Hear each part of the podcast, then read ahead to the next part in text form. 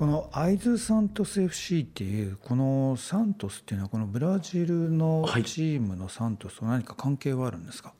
そうですね。もともとチームを創立した時はもう全く関係ないあの状況だったんですけどあの2011年に東日本大震災があった時にちょうどあのブラジルのサントスの日本のコーディネーターっていう方から連絡を当時いただいたみたいでこれは許可取って使ってるのかみたいな 話を最初でなんかちょっとチームの代表もやばいって思ったらしいんですけどいやもう いや全然もう使ってもらって嬉しいってなんかこういうあの場所で頑張ってるチームがあるというのを私たちも知れて嬉しいもうぜひ使ってくれっていうふうに公認をさせてもらってなんかこう一応あの公認をいただいているような形になってます。はい。はい。じゃあ実際何か交流があったりはするんですか？えっ、と一度そのコーディネーターの方が来ていただいて、あのまあちょっと福島のちょっといろいろ現状とかをまああのちょっと原発の方のあの向こうの方に一緒にあのチームのスタッフとかと行っていろいろちょっとまあ J ビレッジが当時もう本当にあの原発のなんていうんですかねあのまあ、芝とかももう全部もう駐車場になっちゃってとかそういう状態だったのでそういうところを見たりしてであとちょっとあの向こうの方と何度かやり取りをしてはいるんですけど特にあのその後何か大きな関わりがあるかというとそうではないんですけど、はい。まあ、今現在に至るっていう感じですね。はい、で実際あれですよねその戦績としてはアイズ・サントスのそのジュニアでは、福島県でこれは優勝はされてるんですか？あそうですね。あの何度か優勝することはあって一応あの毎年春にあの福島県選手権みたいなのがあるんですけど6年生だとそれが一度優勝したことがあってあとはまあ準優勝ですかね。が1回とあとは秋に全日本少年サッカー大会っていう大きい大会があるんですけど、はい、それは優勝はしたことなくて準優勝が3回。全国で準優勝。すみません。あの福島県で福島県。す。みませんはい。であとははい。あの U 4年生の読売民友杯っていうのがあるんですけどそれはあの今年と去年と2回福島県大会は優勝していて、はい、で一応その流れで東北大会が今年の3月にあったんですけどそれは東北で一応3位には入ってます。強豪チームですね、はい、いやでもまああのまあね、子供がすごく一生懸命なので、はい、あの僕たちはもう全然何もやってないんですけど。えでもそれは、えーと、須藤さんがコーチを始めた後っていうことですかね、はい、いやでもあの一番最初にその福島県で準優勝をその年2回してる時があるんですけど、うん、その時は僕が帰ってくる前の年で、うん、はい、それが多分一番最初に本当に県の決勝まで行った舞台だとそれですかね多分、はい、なので僕が帰ってくる前に、はい。まあ、その時はあの今の代表がジュニアのチームを見ていたんですけど、うん、はい。まあ、その時の選手もすごくいい選手ばかりで。はい、これそのジュニアの選手っていうのはどういうふうにセレクトされるというか集まってくるんですか、はい、あのまあ会津地区っていうのが結構あのすごく土地が広いんですけどあの北方市というところが僕らの所在地にはなってるんですけど会津若松市というところとかあとはあの猪苗代町とか、はい、あとはあの会津番下町とか、まあ、西会津っていうあの新潟県境の方もあるんですけどそういうとこから来ていただいたりあとはあの田島っていうあの本当に、えー、と南の方から来てくれる子もいたり、はい、あとはあの週末だけなかなか平日は参加できないんですけど郡山から来てくれてる子とかもいて、うん、はい。これはあの手を挙げれば誰でも入れるんですか？それともなんかセレクションがあるんですか？あの特にセレクションとかはなくてあのもう来るものは拒まず 去るもの追わずというスタイルで一応やってます。あそう今何人ぐらい、はい、えっ、と今小学生であの選手登録というのをしている子が61名ですかね。結構いますね。そうですね。まあ大体平均すると各学年10名前後なんですけど、うん、はい。であとはスクール他のチームでサッカーやってるんですけど、うん、ちょっとあのスクール生として通ってる子も何人かいて、うん、はい。あとはえっ、ー、と幼児の子が今7人ぐらいですかね。はい。あれ？そのジュニアっていうのはじゃあカテゴリーとしてその、はい、例えば6年生まで全部一緒になって、はい、その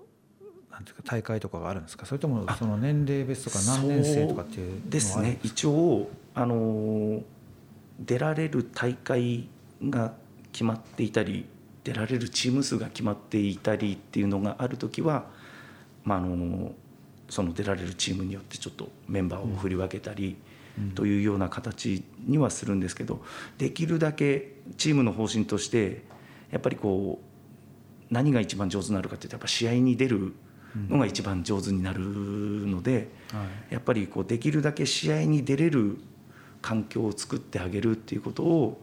大事にしてやっていてあの例えばあの試合でいうと本当に1つの大会に4チームとか5チームぐらいエントリーして、できるだけこう交代人数少ないような中で、あのみんなが試合に出れるような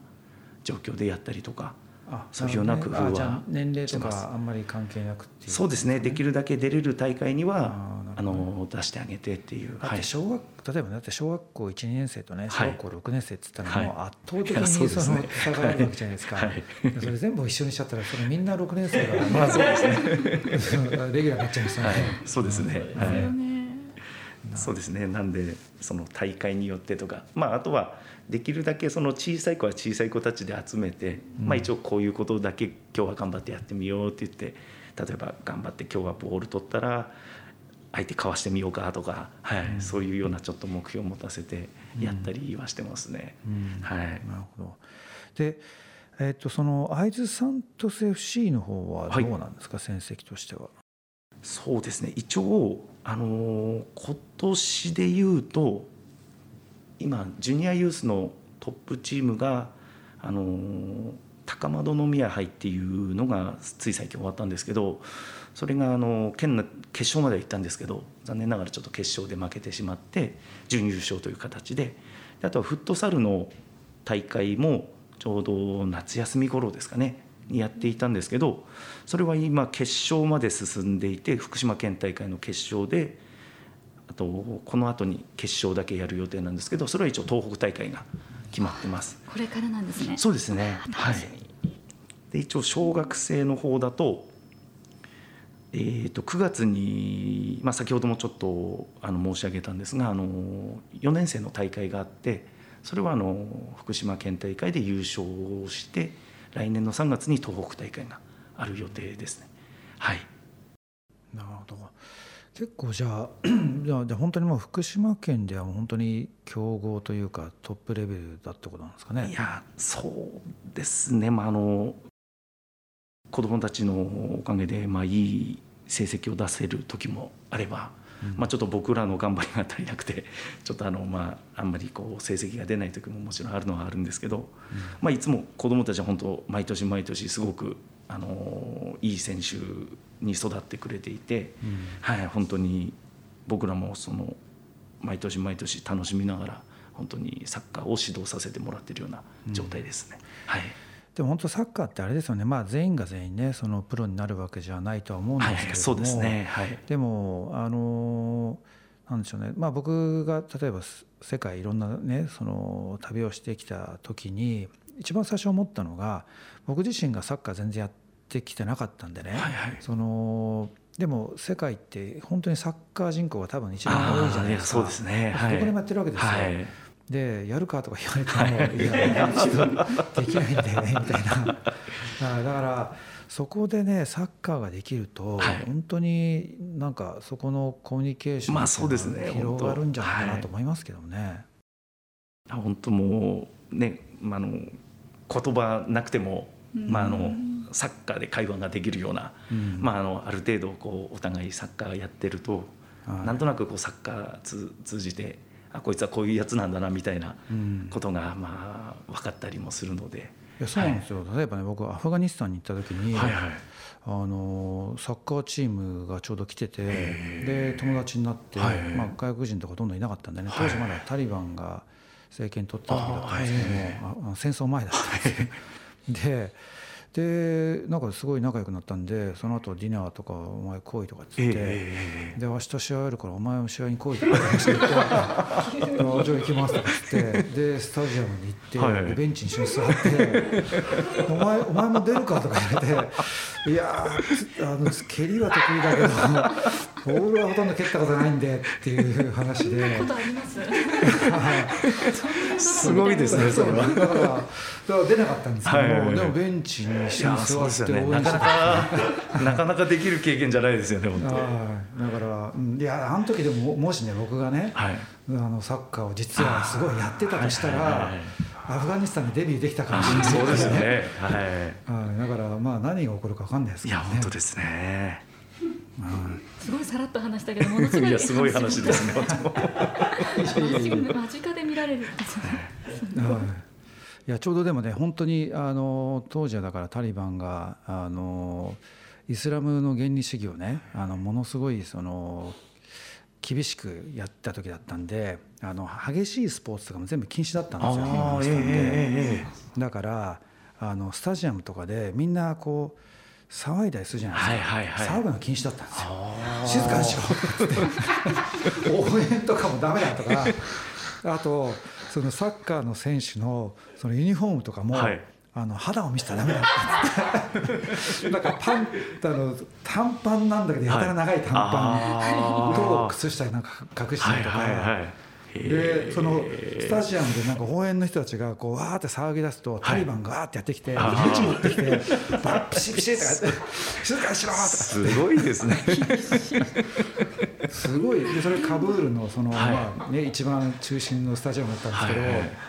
い。やそこがいや実はここ処刑場でもあるんだ、えー、すごいです、ね、その当時だからほら犯罪者は、はい、そのほら殺人をしたら殺された被害者の家族が、はい、その殺人者に対してその処刑ができるっていうね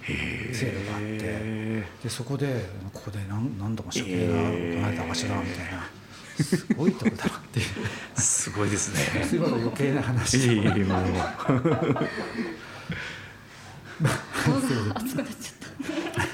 った。すみませんあのでも須野さんあれですね会津サントスの、はい、そのコーチの前は、はい、えーと、どちらでそうですね。僕千葉で4年ぐらいあの柏レイソルの、まあ、ちょっとアライアンスアカデミーっていうあのあの僕がいたのは海側の九十九里とかそっちの方でサッカースクールのコーチをやっていて、はい、まああのもともと千葉に行く前にあの会津サントスの、まあ、ボランティアで手伝ってたという縁もあってあの2012年ぐらいにまたちょっとあの代表からあの会津に戻ってこないかっていうちょっと声をかけてもらって、うん、まあ、当時はちょっと悩んだんですけど、うん、まあ、やっぱ震災の影響ももちろんあったのも一つありますしあの、まあ、もちろん親がこっちにいたというのもあって。うんまあ、あのぼちぼちかななんて思ってあの地元に戻って何かできることあるんであればちょっと僕もやりたいなと思って、はい、帰って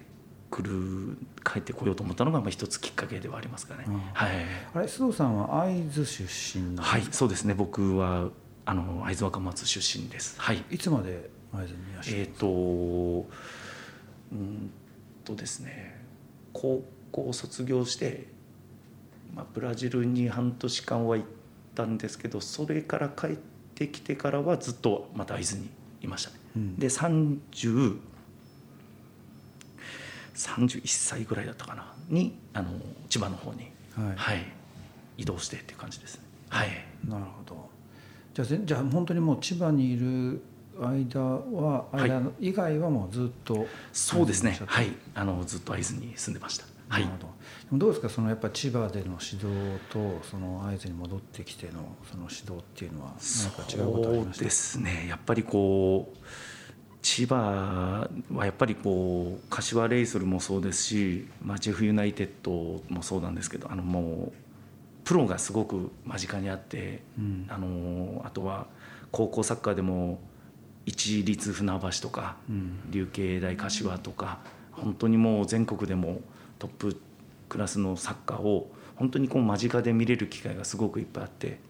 で子どもたちもやっぱその目標を目指したいっていうすごく目のキラキラした子が本当にもう僕プロになりたいんだっていう感じの子がすごくやっぱ多かったですね。はい、なるほど。やっぱそこのなんですか見てる目線が違うっていう、ね、そうですね。はいでもその例えば技術的な部分とか、はい、そのフィジカルな部分とか、はい、そういう違いっていうのはやっぱある程度あるんですか？そうですね。やっぱ技術的なものでいうとどうしても本当まあ多分千葉でいうと福島県よりも本当にサッカーをサッカー文化が多分盛んだったと思うので、うん、もうパパがサッカーやってましたとか、うん、あのだからもう本当にちっちゃい頃から一緒にサッカーやってる子がすごく多かったり、うん、あとはあの本当にボランティアとかで教えてらっしゃるチームのコーチの方とかでも、元あの僕 J リーガーなんですとかあとはあの本当有名な高校であの有名な選手と一緒にサッカーやってたんですなんていう方も結構いらっしゃって、やっぱそういう方がちゃんと本当に一生懸命サッカーを教えている環境なので、やっぱ子どもたちもよく技術もついてますし、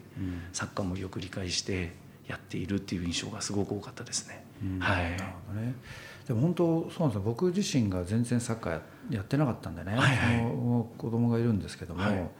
そのやっぱ、まあ、6歳なんで、はいはいはい、まあ、ちょっと。本当 3, 3歳ぐらいの時からじゃあボールとか蹴ってちょっとやろうなんてややってもそもそも僕がボール蹴り方とかよく分かんないんで 教えようがないなと思ってまあ、まだね6歳ぐらいだったらまあ僕もうまいんですけど、でもあと1年経ったら抜かれるんじゃないかみたいな。そういう場合ってやっぱあれですよね。もう本当にどっかそういうところでチームに入れるしかない、ね、あそうですね、まあ、あのサッカーってあのやっぱりこうもちろん競技としてもそうなんですけどやっぱりこう友達ができたりとか、うん、あのなんかそういうものでこうサッカー以外にも本当にこういろんなものが学べたりするので、うん、やっぱりこう僕もいまだにこう付き合いがある子はやっぱ一緒にサッカーやってた友達が多かったり、うん、はい、やっぱりこうなんていうんですかね一緒にこう辛い思いをしてきたっていうと変なんですけど、青春ですもんねそうですねやっぱりはい。そのやっぱこう普通の友達はまたちょっと違うものがありますね。今僕らのチームのサントスの子どもたちもやっぱりいろんな学校から集まってきているのでやっぱりこういろんなところから友達ができるっていうのはやっぱすごくいいなと思って僕もやっぱ見てはいますね。なるほどね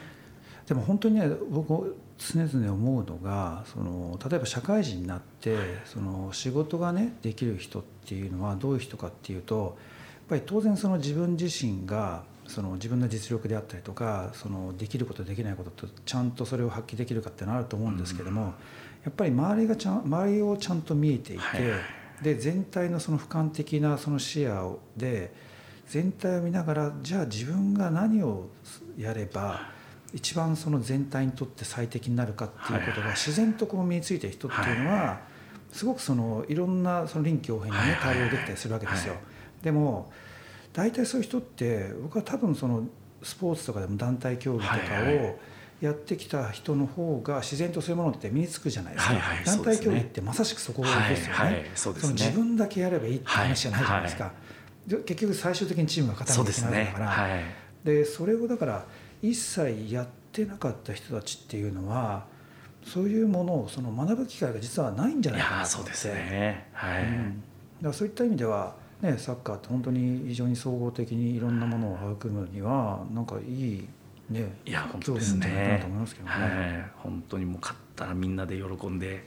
本当、うん、負けたらもうねもうみんなでも顔くしゃくしゃにして泣いたりとか、うん、やっぱそういうのもなんかもうね後々はいい思い出なんですけど。喜び合うのってやっぱ先輩後輩も関係なくね、ね。はい、抱き合いますもんね。本当ですね、はい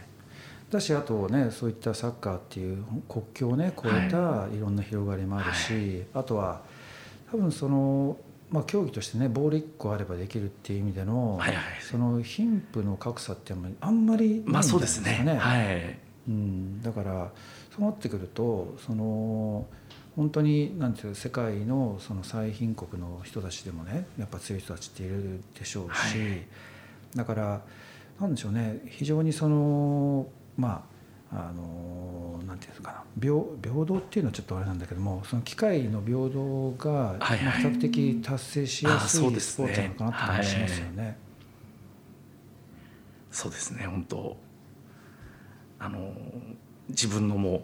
うねあの肩書きなんかも全く関係ないので、うん、もう本当とにかく何で示すかって言ったら自分の技術とか、うん、それでね自分の存在を示さないといけないのでサッカーは、うん、はい本当にもう特にまあブラジルいた時も感じたのはやっぱ本当にもう貧しいことがもうもう本当僕俺はこれで生活していくんだってすごい本当もう必死になってやったりとか本当にもうみんな一生懸命でしたね。ただの僕ちょっとあの今でも言われて覚えてることが一つあってなんで日本人はあんなに一生懸命練習するのに俺たちより下手なんだって。ああそあそっかと思って、ね、今でも本当もう20年以上経ってるんですけどよく覚えてますねそれは本当に。あそれはななんでなんですか？それ本当なんですか？いやでも本当にもうやっぱり多分文化なんでしょうね。サッカーというものが一つのもう僕らっていうと見ないと分かんないことがもう本当小さい頃から自然と多分あのブラジル人の中にはあって。えだからそれはその下手っていうのは、はい、その技術的なこともう技術的なことももちろんそうですね。もうちょっと総合力みたいな話そうそうですね。はい。もう本当にまあでも何も言い返せない。言い返してほしかったですでもそこってじゃあ例えばブラジル以外でもねいろいろそのサッカーが強い国とかあるじゃないですか、はいはい、そうですね。そういうとこなんかこう分析していくと、はい、何らかのそのなんか環境的要因によるそのサッカーの優劣っていうのはやっぱそうですね、ね、あるのかもしれないですね。もしかしたら、はい、うん、だからだってサッカーってその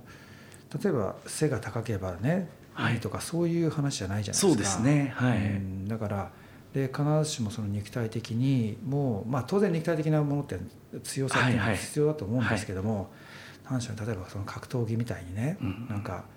あのななんだろうな。例えば日本人だとヘビー級の選手があんまりいないみたいな、はいはいはい、そういうのってやっぱ体格差とかっていうのは、はい、それは無理じ無理じゃないですか、はい、そうですね。でもそこもそんなにないですよね、そうですね。はいだからそれ考えるとどうしょうね。なんか全然その、うん、他の部分でいろいろその戦術だったりとか、技術で補えるはずです、ね、そうですね。多分また多分今の子たちはね本当にすごく日本の子たちも上手になったので、まあ、多分今の子供たち見るとブラジル人もそんなことは言わなかったかもしれないですけど。なるほどね、はい。あまあ、あとあれですよねどんどんどんどんその世界のレベルが上がるっていうのもあるんじゃないですか？いやそうですね。本当にもう今本当もう僕らがやってた頃のサッカーともスピード感も全然違いますし、うん、はい、うん、もう本当戦術とかもどんどんどんどんこう変わっていったりしていて、うん、はい、もう10年後にはもっとスピードが速くなるんじゃないかって言われてる今ぐらいで、はい、ですよね。だから例えば本当に20年前とか10年前のトップ選手が今だったら通用しないみたいなことってやっぱ出てくるんですね。はい、うん。そうですね本当。はい。じゃあそこにじゃあもう本当に最先端のどんどんどんどんやっぱ進化していくってことですよね。そうですね。ってことは、その練習方法とかも、逆に言うと本当最先端のものを見て、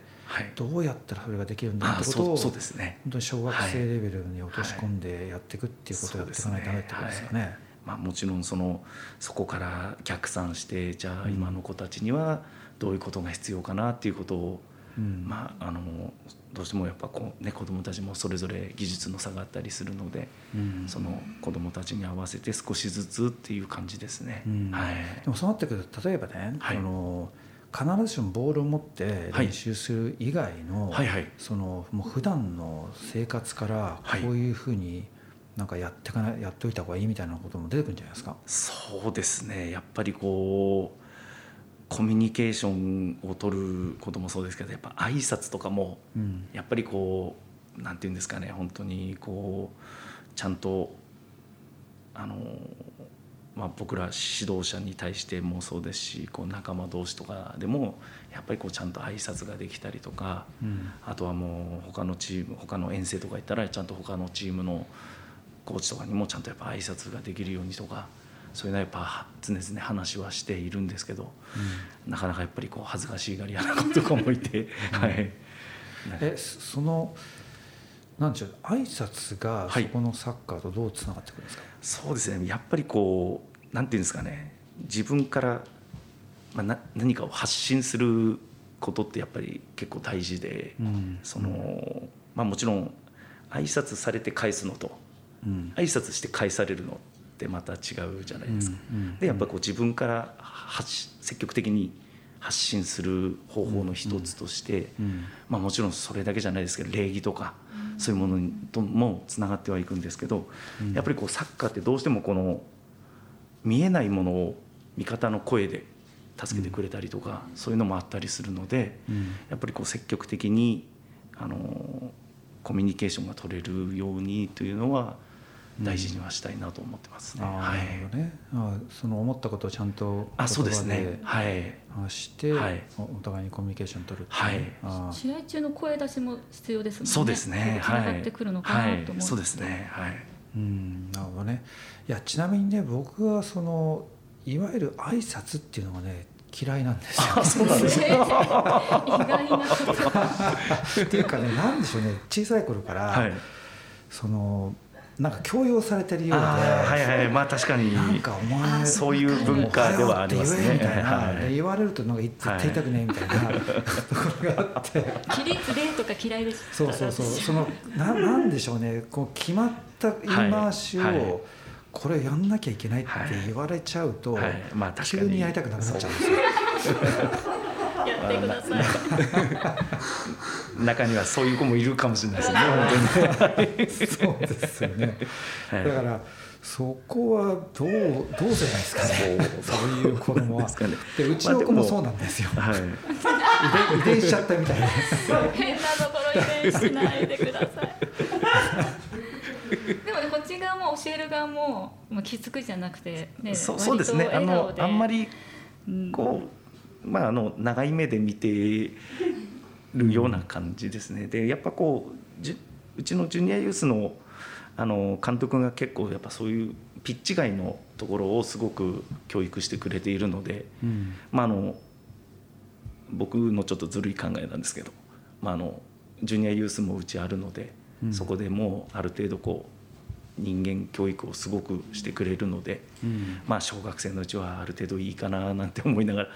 ちょっとずつアプローチしているような状況ですね、今、はい、だからそういうねその規律とかしつけみたいなものっていうのがね、はいはい、でもある意味それって非常にその僕からするとなんか非常に古いというか、はいはい、昔からあるその軍隊的なね型にはめようっていう話の同じ方向性に思えちゃうんですよ。なるほど。で、はい、それこそねそのなんかあのいろんな話ね伺った中で、はい。はい、そのやっぱり個人がどれだけ瞬時に判断してやっていくかっていうその個のそのまあ実力というか能力に対してなんか逆に動いちゃうんじゃないかなっていう感じはするんですけどなるほど。だからあんまり、まあ、当然ねその社会生活をするわけですから、はいはい、そのちゃんとした挨拶とかねなんとか礼儀っていうのは、それは最低限必要だと思うんですけども、その日本の場合ってどうしてもなんかそれが一番重要だみたいな、まあ、確かに。挨拶しないやつはお前はもう絶対ダメだみたいなね。そこから始めろみたいな。ってことはやっぱり最初にルールありきでっていうなんかそのなんていう個人のそのクリエイティブな部分を一回なんか潰してからそれができたらじゃあクリエイティブになっていいとかいう話になってもいやそれまあそうですね。それじゃあ無理じゃない？だからなんか僕はそれがね一生懸命練習してもブラジル人はダメだみたいな。なんかそういうそこの最後の伸びしろのところが最初から潰されちゃうんじゃないかななんて思うんですけどね。そうですねなんかちょっと深いですね。深い話ですね。本当。いい話で。はい。えっとそしたらじゃあ実際にそのね小学生のお子さんとかで、はい、そのアイデサントスでやりたいとかっていうふうに思った場合はどうすればいいですかね？はい、そうですね。一応あのチームのホームページの方がありまして、そちらの方からあのまあメールとかあと電話で問い合わせをいただければ一応あの1ヶ月はあの無料で体験できるようなシステムになっているのであのもうあのちょっと体を動かしたいとかもうあの初心者の方からちょっとサッカー上手になりたいというあの子もあの来るものは本当拒まずであのやっていますのでであのその子のレベルに合ったあのちょっと練習に参加していただいた中でちょっとあのカテゴリーとかも分けたりあのしているのであのあまりこうあの気にせずあのもう軽い気持ちであの興味がありましたらもう来ていただければ嬉しいなと、はい、思ってます。何歳から参加できるんですか、えー、と4歳から一応あの中学3年生までですね。はい、はい練習してる場所はどこなの場所はあの曜日によって違うんですけどあの塩川にあの秋田方市の塩川町というところに一応あの小さい体育館を自前で一つ持っていましてそちらの下に人工芝を引いてあるんですけどそこであの幼児の練習とあとあの低学年の練習は平日まず火曜日とあと低学年は火曜日金曜日という形でやっています。やっぱり時間は？えっ、と夕方の幼児が5時半から6時半まで。であの火曜日が6時50分から7時50分まであの低学年の練習をやってで金曜日が、えーと、と6時半から8時。で低学年という形でやっています。あとは高学年に関しては月水木平日活動を、まあ、あの学校の施設とか北方市の施設を借りてやってます。はい、これ例えばそのどのぐらいの頻度でね、はい、あのこう参加しなきゃいけないとかっていうのはあったりするんですか？いやそうですね。まああのそれぞれどうしても例えば、まあ、親が送迎ができなかったりとか、うん、まあ、あとは他の習い事やってたりとかそういうのもあるので特にあの絶対に全部出ろとかこの曜日は絶対に来いとかそういうことは特にはないんですけど、はい。まあ、あの上手になりたい子はあのその決められた練習日であればいつでももちろん来ても OK ですしであとは週末にトレーニングとかあとは試合とかをやっている感じですね、うん、はい、試合はどのぐらいの頻度で？試合はまずあの年間のリーグ戦が大体月に23試合ぐらいあるのかな2試合かぐらいあってあとはあの、まあ、今年はどうしてもコロナの影響であのあんまり開催ができなかったんですけどちょっとあのプライベートな大会とかそういうのが多い時だと月に1回とかまあ少なくとも2か ,2 ヶ月に1回ぐらいはそういうのに出たりはしてますね。はいあじゃあもう結構試合数が多いんですね。そうですね週末なんかはできる限りまあチャンスがあれば試合には行かせてあげたいなとは思ってます。うん、はい、じゃあ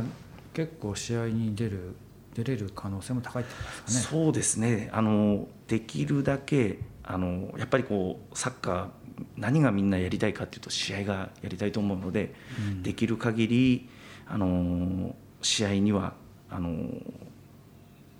れて行ってでやっぱりこうできるだけ試合に出て経験を積んでもらってでまた何か出た課題を一生懸命練習してっていうのを繰り返してやっていきたいなという考えでやってます。はい。ここまで会津サントス FC のジュニアチームのコーチ須藤弘隆さんにお話を伺いました。